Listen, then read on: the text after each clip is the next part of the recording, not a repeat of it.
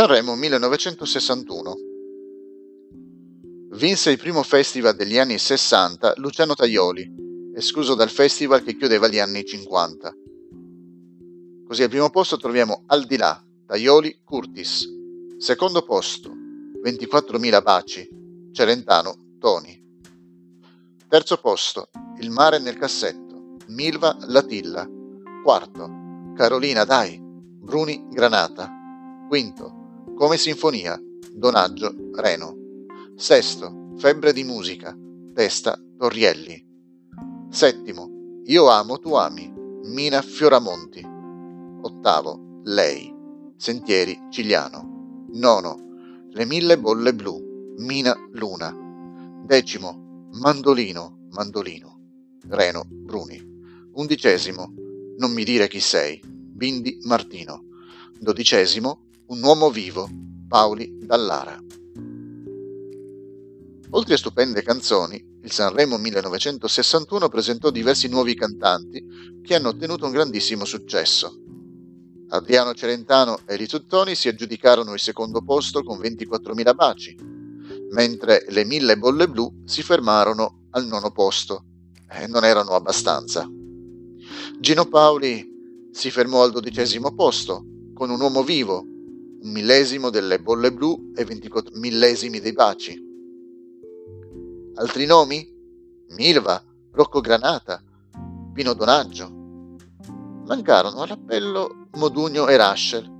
Avevano deciso di prendersi un anno sabbatico. Per la prima volta la premiazione è stata annunciata e consegnata con una settimana di ritardo. Infatti, Parte della votazione deriverà dai 3 milioni di giocatori del Totip. Non era possibile fare un calcolo in serata senza i moderni computer utilizzati sia al festival sia alle innumerevoli trasmissioni televisive simili.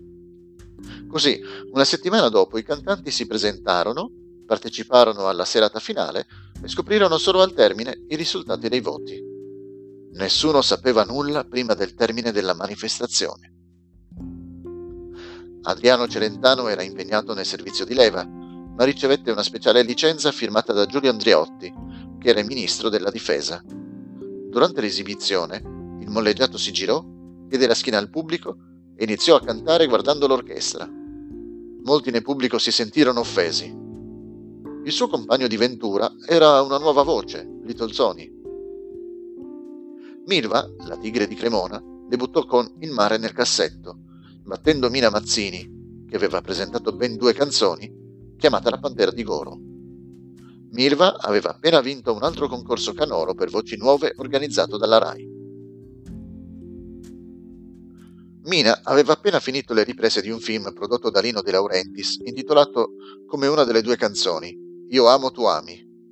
Nel corso degli anni molte altre canzoni italiane, sanremesi e non, saranno richiamate dai titoli dei film, negli anni 60 in particolare i cantanti recitavano nei musicarelli. Mina non partecipò alla gara sanremese, eppure è oggi considerata la più grande cantante italiana. Gigi Vesigna, Sanremo racconta. Una curiosità sulla canzone di Gino Paoli. Si intitolava Un uomo vivo, ma si presentò con occhiali neri che sembravano pubblicizzare più la morte che la vita.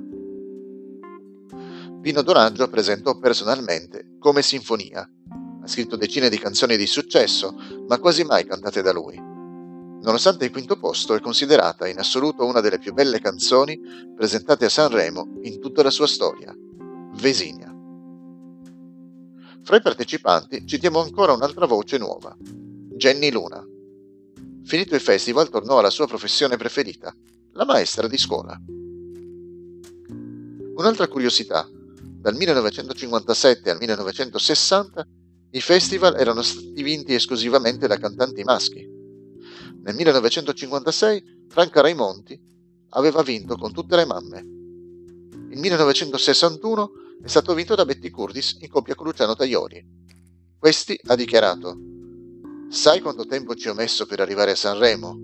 11 anni! No, non parlo del viaggio di trasferimento, anche l'anno precedente aveva dichiarato qualcosa del genere.